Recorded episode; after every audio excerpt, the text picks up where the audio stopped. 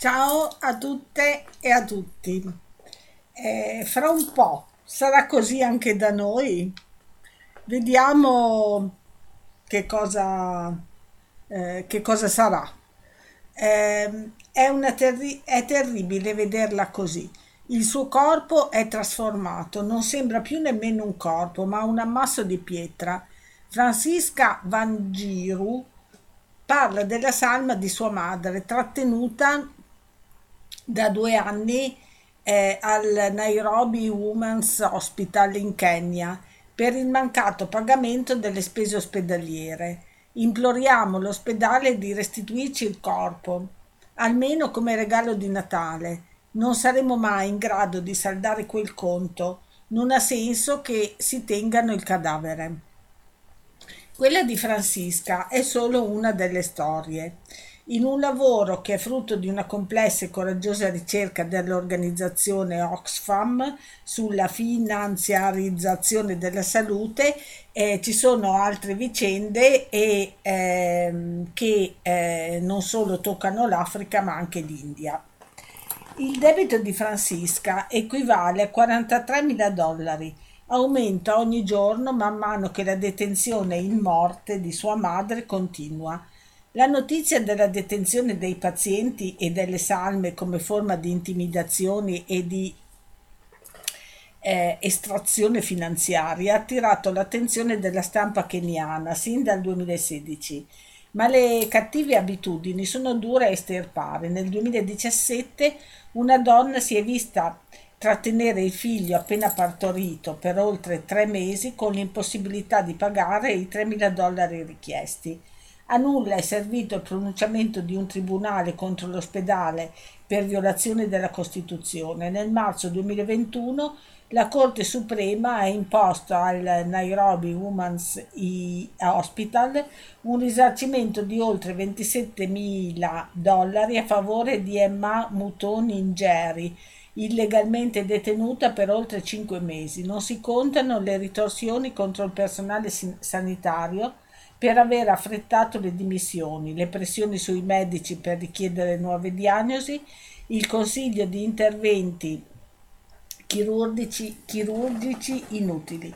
Tutto documentato nel rapporto, inclusa la paura dei familiari che temono ritorsioni sui loro cari. Sia chiaro, il Nairobi Women's Hospital non è, eh, non è una mera marcia il proble- e il problema non riguarda solo il Kenya in tutti i paesi del sud del mondo gli ospedali privati sfruttano i bisogni di comunità spesso prive di strutture sanitarie pubbliche e abusano sistematicamente dei pazienti, imprigionandoli se non pagano il conto, negando loro il pronto soccorso se sono poveri, strattonandoli finanziariamente con tariffe improponibili anche quando spetterebbero loro cure gratuite sospingendoli in un abisso di dolore e impoverimento di cui vengono investiti familiari e amici e da cui è praticamente impossibile riscattarsi. Non guardano in faccia nessuno. In India due ospedali convenzionati rispettivamente negli stati di Odisha e eh, Chhattisgarh hanno rifiutato cure gratuite a, titola- a titolari di assicurazioni governative e altre esenzioni, costringendo le famiglie di questi pazienti a conseguenze finanziarie catastrofiche. Oxfam racconta dettagli raccapriccianti, medicinali messi in conto al prezzo gonfiato del 50%, cateteri monouso riutilizzati e addebitati più volte, casi da medicina d'urgenza rifiutati per insufficienza finanziaria. Eh, in India vige l'obbligo di cure d'emergenza per gli incapienti. Eh, neppure il Covid è, è, servito ad immunizzare questi avvoltoi, quale migliore occasione della pandemia dopo tutto. Hanno volteggiato nella paura e sui sintomi dei pazienti senza farsi scrupoli.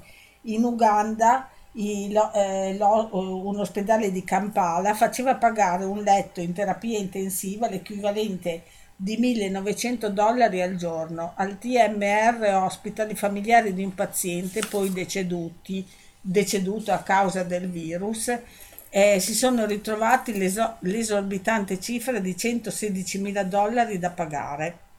La vera patologia sta a monte. I proprietari e gestori di questi ospedali pensano alla salute solo come profitto. I protagonisti di queste storie sono personaggi del calibro, del calibro di Arik Nakvi, il fondatore del gruppo Abraai, che ha convinto le istituzioni finanziarie e le Nazioni Unite a indirizzare miliardi di soldi pubblici per incentivare finanziamenti privati. Il tutto per la realizzazione dell'Agenda 2030 Semplice il mantra di eh, Navki finanziando fondi di azionariato privato come Arashi, il capitalismo agisce da leva per arricchire gli investitori e intanto porre fine alle sofferenze dei poveri. Ma la favola si è incagliata nel 2018. Il gruppo è stato coinvolto in una delle più grandi frodi della storia, quando si sono volatilizzati centinaia di milioni di dollari dal Global Health Market Fund finanziato anche da Bill Gates. Questo scandalo ci riguarda. Gli ospedali privati raccontati da Oxfam, Oxfam sono foraggiati dagli istituti finanziari europei per la co- cooperazione allo sviluppo.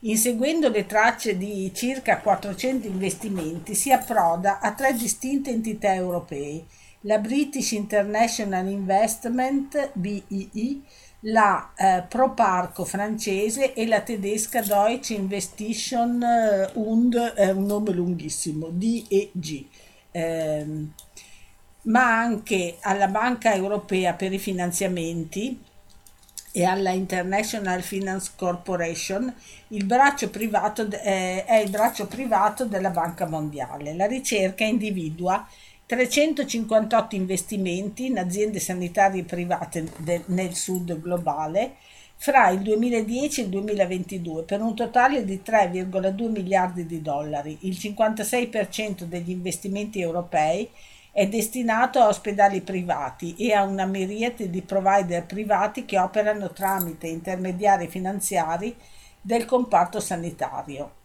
La mobilitazione finanziaria verso i privati per la salute dei paesi in via di sviluppo si aggancia oggi agli obiettivi di sviluppo sostenibile, in particolare alla copertura sanitaria universale, nel più avvilente deficit di trasparenza.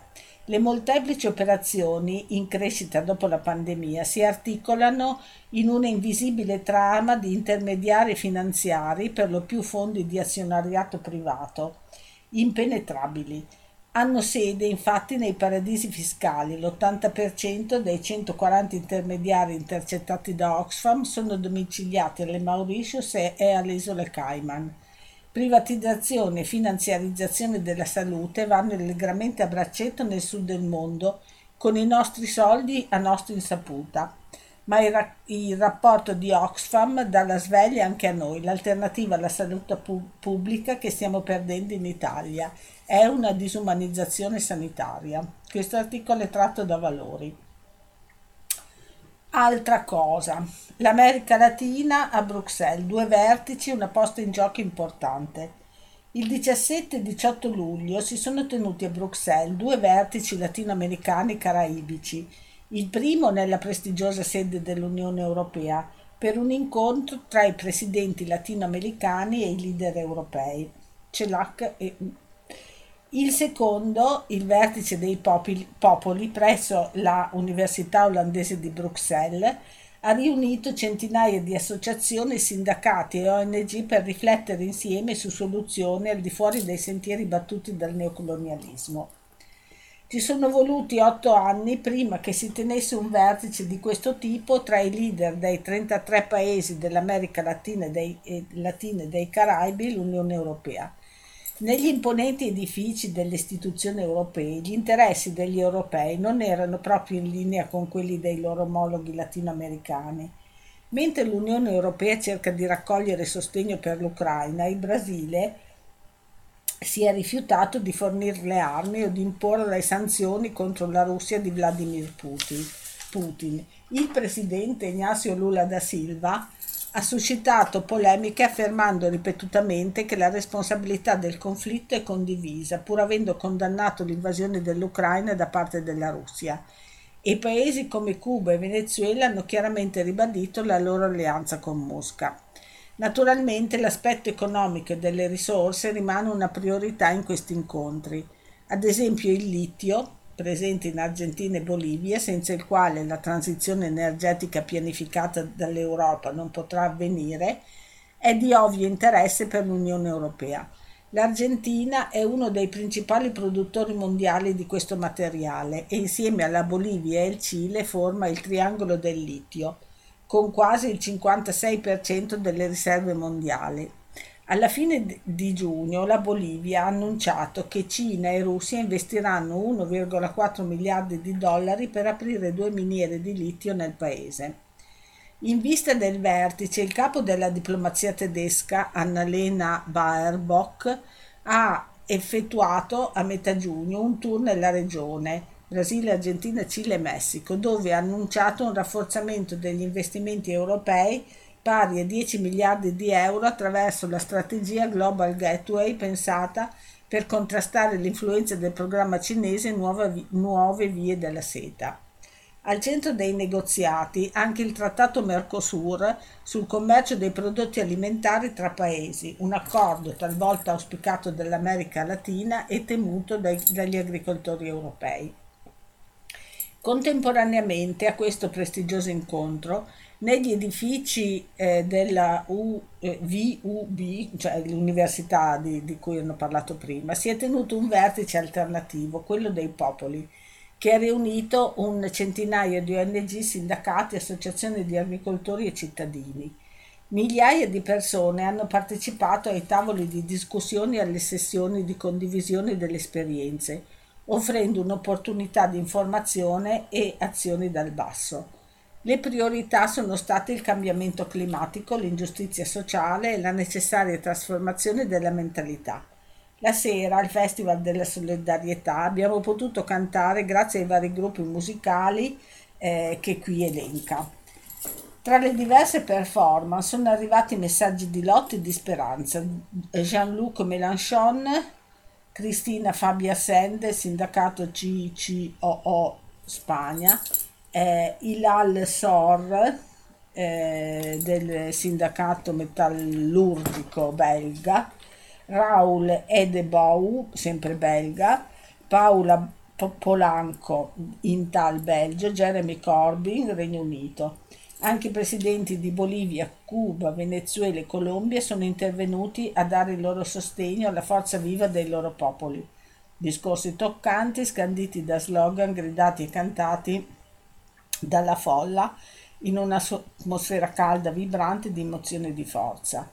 Eh, il, chi scrive ha ascoltato il eh, discorso anticapitalista di Mélenchon, seguito da quello di Miguel Díaz-Canel, eh, il presidente di Cuba, eh, che denunciava il boicottaggio contro Cuba e poi dai presidenti di Bolivia e Colombia. Tutti hanno tenuto discorsi magnifici e hanno ripreso le canzoni e gli slogan si sentiva un'atmosfera molto toccante. Ci auguriamo sinceramente che questa emozione condivisa porti a decisioni coraggiose così necessarie in questi tempi di incertezza. Ritorniamo in Italia con un articolo di Alberto Negri. Guerra ucraina e non solo, ecco come si affama il mondo. Con la guerra viviamo in un mondo sempre più affamato e diseguale. L'accordo sul grano tra Mosca, eh, Kiev, l'ONU e la Turchia aveva contribuito a calmierare i prezzi, ma secondo l'ONU il 47% dell'export agricolo ucraino era andato a paesi ad alto reddito come Spagna, Italia, Olanda, il 26% a paesi a reddito medio come Cina e Turchia solo il 27% a paesi poveri come Egitto, Kenya e, Kenya e Sudan. C'è il forte sospetto, come ha detto ieri, qui è di qualche giorno fa, e come ha detto ieri al vertice UE America Latina il presidente brasiliano Lula da Silva, che la guerra in Ucraina ha aumentato le diseguaglianze e le spese militari, invece di eliminare la povertà e la fame si sono spesi più di 2 miliardi per finanziare una macchina de- da guerra che porta solo morte, distruzione e ancora più fame. Quello di Lula è più di un sospetto.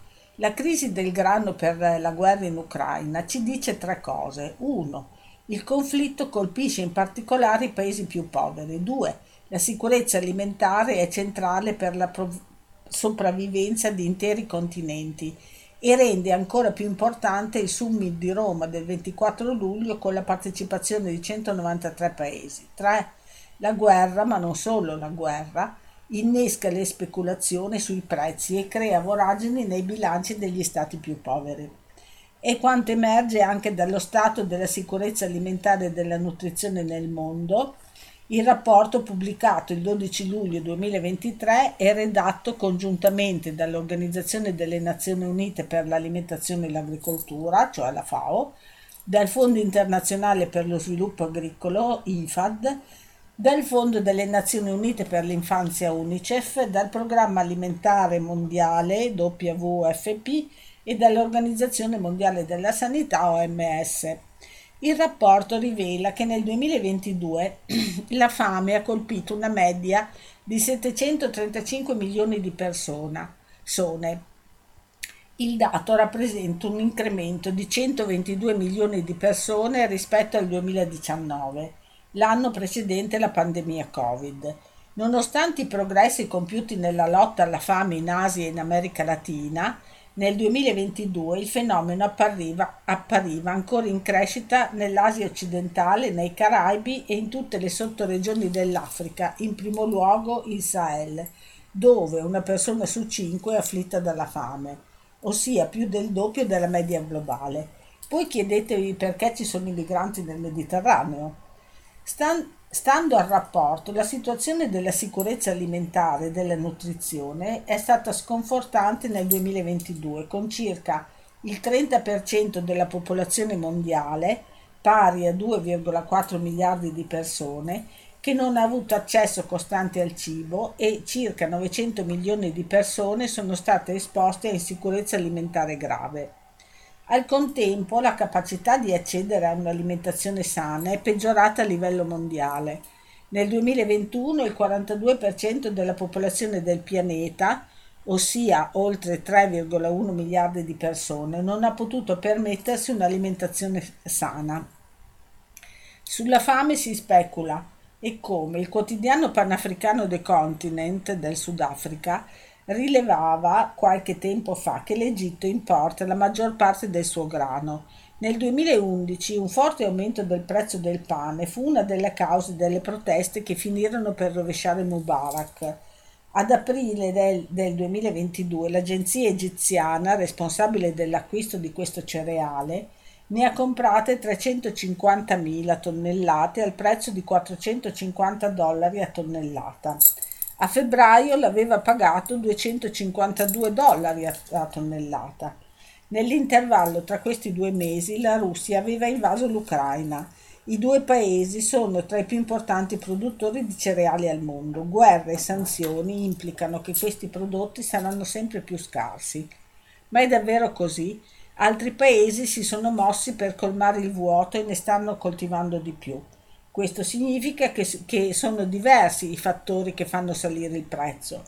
Un'indagine del collettivo di giornalisti Lighthouse Report, a cui ha partecipato anche The Continent, ha, rile- ha, rivelato che una delle cause principali dell'aumento dei prezzi alimentari è la speculazione sfrenata. A beneficiarne sono alcuni investitori. Ed ecco il paradosso, la produzione mondiale di cibo è aumentata le riserve globali di cereali attuali sono superiori di un terzo rispetto a quanto è necessario per nutrire tutti e questo nonostante le guerre e i cambiamenti climatici. Un indicatore di cosa sta succedendo arriva dal mercato del frumento di Parigi, la più grande borsa dei cereali in Europa. Nel 2018 circa un quarto dei contratti alimentari che venivano stipulati erano di natura speculativa Oggi sono i tre quarti. Questi mercati permettono di vendere la fornitura futura di prodotti alimentari. Sono i ben noti future. Consentono agli agricoltori e ai compratori di cereali di proteggersi dai rischi e di rendere le loro entrate stabili. ma la speculazione oramai raggiunge un livello eccessivo che va oltre la legge della domanda e dell'offerta e siccome i prezzi di questi contratti sono usati come parametro di riferimento per quelli effettivi del grano, questo influisce sul prezzo del cibo. La domanda e l'offerta non sono più i principali arbitri del prezzo, ma i fondi alimentari predatori. Sono loro, oltre a Putin, dice Oliver De Schutter, relatore speciale dell'ONU sulla povertà estrema, che scommettono sulla fame. I silo sono pieni, vuote le nostre volontà. È arrivato anche il report de, de, di giugno di Operazione Colomba. Eh, vi leggo quello della Palestina e quello della Colombia. Eh, Palestina, situazione attuale. Il presidente israeliano Netanyahu ha approvato la costruzione di oltre 5.000 abita- unità abitative all'interno delle colonie in Cisgiordania. Dall'inizio dell'anno sono state costruite 13.000 nuove case, circa il triplo di quelle costruite l'anno scorso nello stesso periodo. Tra queste risulta simbolicamente rilevante l'avvio di nuovi campi- cantieri a Omesh, insediamento che era stato smantellato nel 2005. Tutto questo contribuisce a innalzare la tensione e a innescare atteggiamenti violenti eh, da parte dei coloni, come fo- confermato dall'Agenzia per gli affari umanitari delle Nazioni Unite, che ha stimato in media 95 attacchi mensili dall'inizio del 2023. Secondo l'agenzia Associated Press, nel 2023 più di 140 palestinesi sono stati uccisi dal fuoco israeliano. Il mese di giugno si è infatti tristemente aperto con l'uccisione di un bambino di appena due anni e mezzo che era nella braccia del padre, Mohamed Tamimi, Purtroppo non si può parlare di un incidente isolato. I soldati dell'esercito israeliani agiscono in un costante stato di impunità che favorisce il ripetersi periodico di episodi simili senza alcuna conseguenza per gli autori. Lavoro e novità volont- sui volontari. I volontari e le volontarie di Operazione Colomba continuano ad essere presenti e camminare a fianco dei palestinesi che resistono all'occupazione. L'arrivo dell'estate ha modificato i ritmi delle giornate vissute all'insegna della condivisione. Le attività di accompagnamento al pascolo si concentrano nelle primissime ore del mattino e nelle ore precedenti il tramonto. Oltre alla repressione e ai danni dei palestinesi, le forze di occupazione israeliane hanno in questi ultimi mesi aumentato la pressione sugli attivisti internazionali e israeliani presenti sul campo.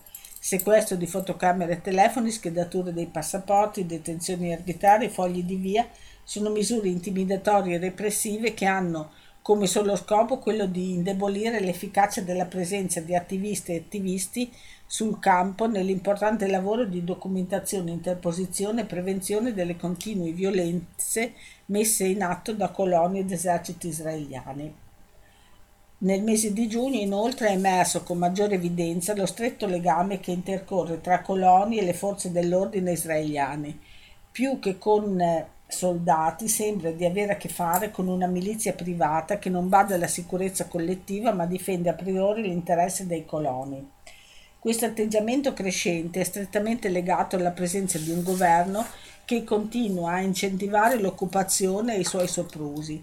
A fine giugno si sono susseguiti attacchi ed episodi di violazione delle proprietà private nel villaggio di Tuba, dove l'esercito, di fronte al fallito tentativo di arrestare un giovane palestinese nel cuore della notte, ha arbitrariamente forato le gomme di un'auto i cui veti sono stati distrutti dai coloni israeliani nelle ore precedenti. Colombia. A causa dei gravi atti violenti che avevano coinvolto la guerriglia delle LN e i gruppi delle AGC, che sono i paramilitari, in varie parti del paese, lo scorso mese avevamo riportato la, forse, la forte preoccupazione sollevata da diverse organizzazioni internazionali e nazionali.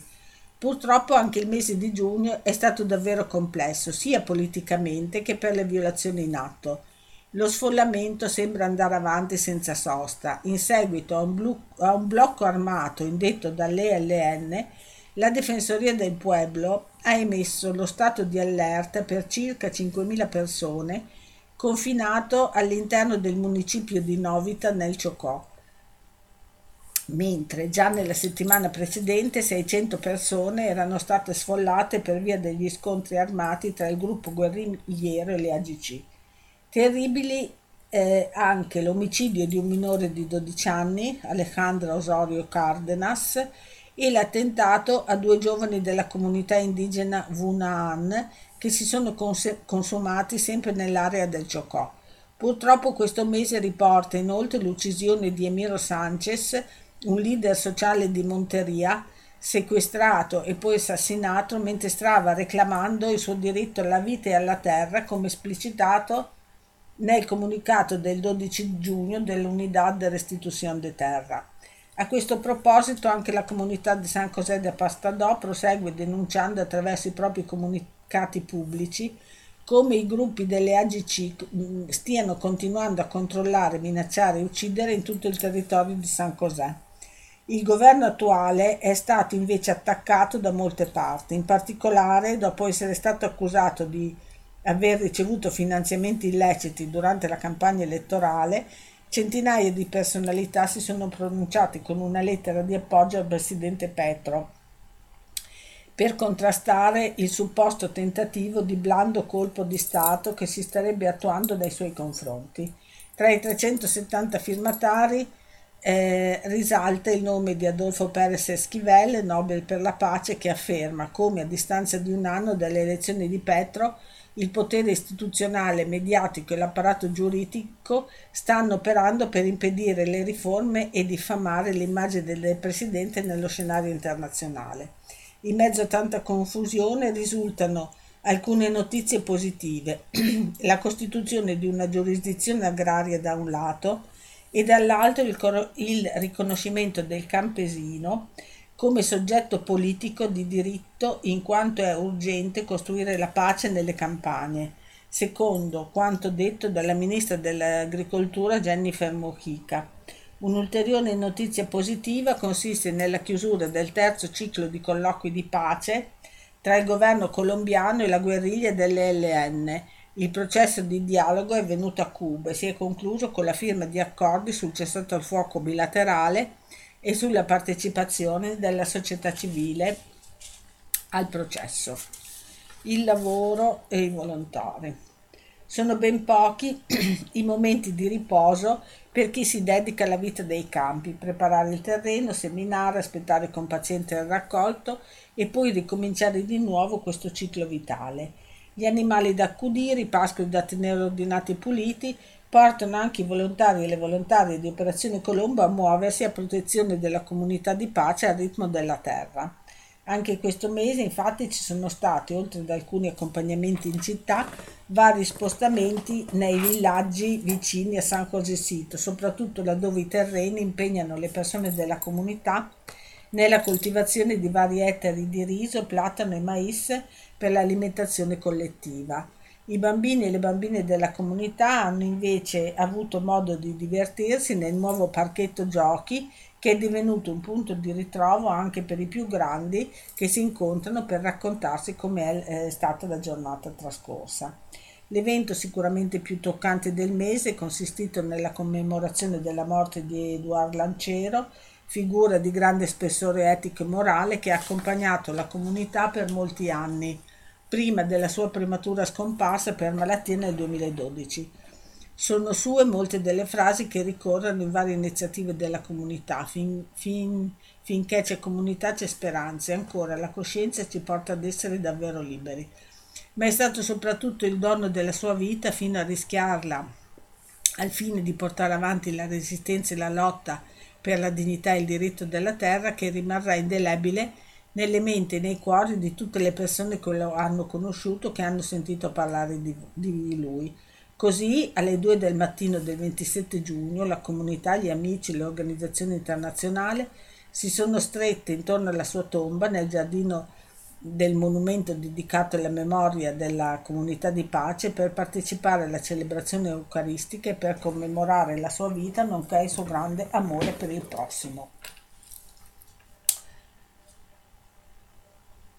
cambiamo argomento. Dopo il vertice nato di Vilnius, il popolo curdo è ancora più solo.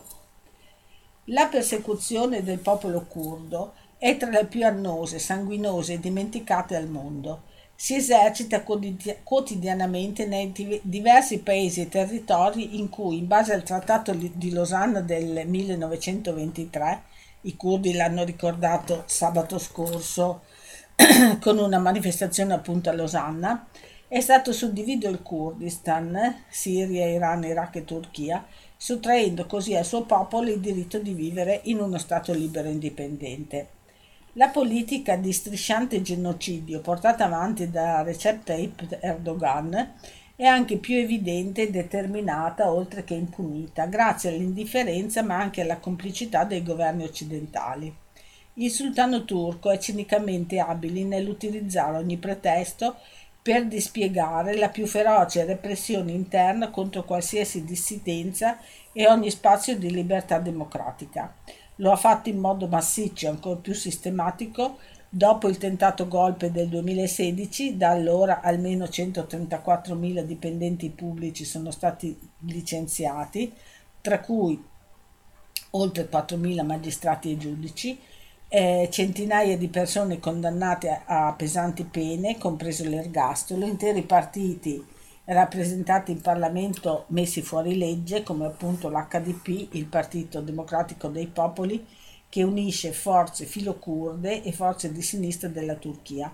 Il suo copresidente, Selatin Demirtas, condannato a 142 anni di carcere, dal 2016 continua a rimanere imprigionato nonostante la Corte europea dei diritti dell'uomo abbia ripetutamente giudicato illegittima la condanna e chiesto la sua scarcerazione.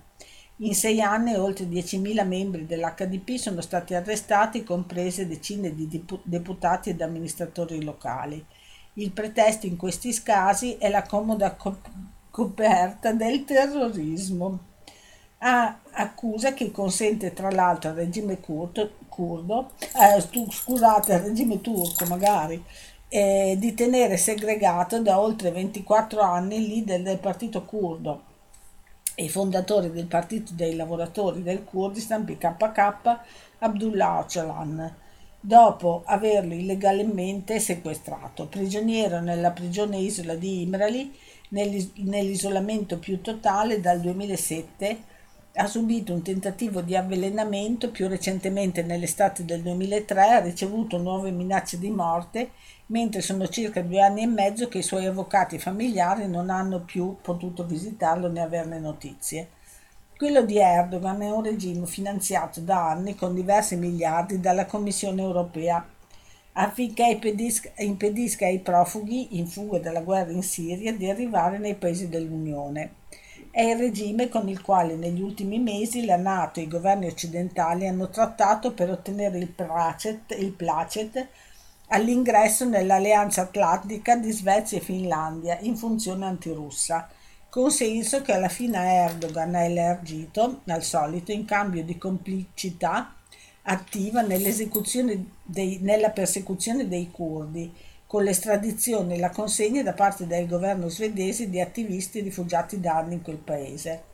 Ma la strategia ricattatoria di Erdogan, minata anche all'ingresso dell'Unione Europea, nell'Unione Europea, scusate, nonostante la Turchia non risponda agli standard richiesti in materia di diritti umani e di Stato di diritto, ha obiettivi geopolitici ancora più ambiziosi come dimostra il ruolo di protagonista internazionale che si è ritagliato a margine del conflitto russo-ucraino e prima il suo espansionismo bellico con gli interventi in Siria, in Libano, in Nagorno-Karabakh e quello politico in diversi paesi africani.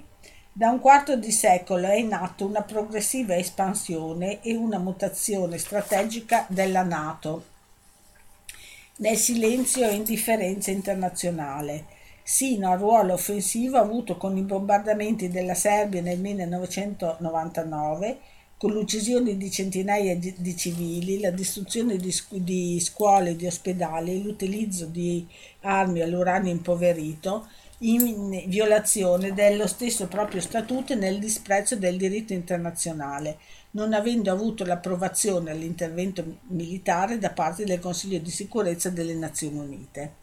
Al vertice dell'Alleanza di Vilnius, 11-12 luglio 2023, si è ufficializzato l'ingresso della Svezia e deciso l'aumento delle spese militari. Dopo il decennale allargamento a est che ha consentito una delle premesse delle cause scatenanti della guerra in Ucraina, con l'invito al, di, al summit di Vilnius di Giappone, Corea del Sud, Australia e Nuova Zelanda, si è ora delineato e accelerato il nuovo e ancora più pericoloso scenario del, del prossimo futuro, la trasformazione della Nato in un'alleanza globale in funzione anticinese, una prospettiva che, come già le scelte riguardo l'Ucraina, evidenzia, evidenzia la centralità degli interessi statunitensi e il rischio di una vassallizzazione dell'Europa, per usare una definizione al riguardo del presidente francese, l'unico leader dell'Unione Europea dell'Unione a mostrarsi recalcitrante. Un'altra notizia sui curdi. Eh, una grande, eh, quella di Losanna appunto, di sabato scorso, una grande manifestazione di curdi provenienti eh, da tutta Europa si è svolta ieri, perché è stato scritto domenica scorsa, a Losanna, con la partecipazione di circa 6.000 persone. L'occasione è quella di celebrare il centenario del trattato che delimitava i confini della moderna Turchia firmato nel 1923 nella città svizzera e per denunciare le conseguenze per i curdi, smembramento del territorio curdo.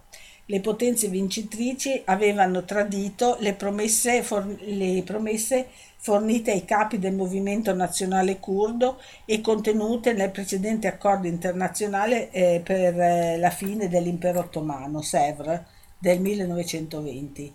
La comunità kurda si riunisce regolarmente intorno alla data dell'anniversario del trattato attirando alcune centinaia di manifestanti, ma ieri erano molte più del solito.